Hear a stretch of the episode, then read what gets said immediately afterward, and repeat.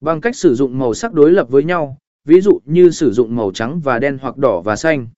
Đối lập không chỉ xuất hiện trong màu sắc mà còn trong cách sắp xếp văn bản và hình ảnh, ví dụ như kích thước và phông chữ đối lập. B. Sự cân bằng màu sắc một. Quy tắc sáu mươi ba mươi mười và cách sử dụng nó trong việc lựa chọn màu sắc. Quy tắc sáu mươi ba mươi mười là một hướng dẫn đơn giản để phân chia tỷ lệ màu sắc trong thiết kế. Theo đó, sáu mươi phần trăm của không gian sẽ sử dụng màu chủ đạo, ba mươi phần trăm sử dụng màu phụ hỗ trợ cho màu chủ đạo, mười phần trăm sử dụng màu tạo điểm nhấn. Sử dụng quy tắc này có thể giúp tạo sự cân bằng màu sắc hợp lý.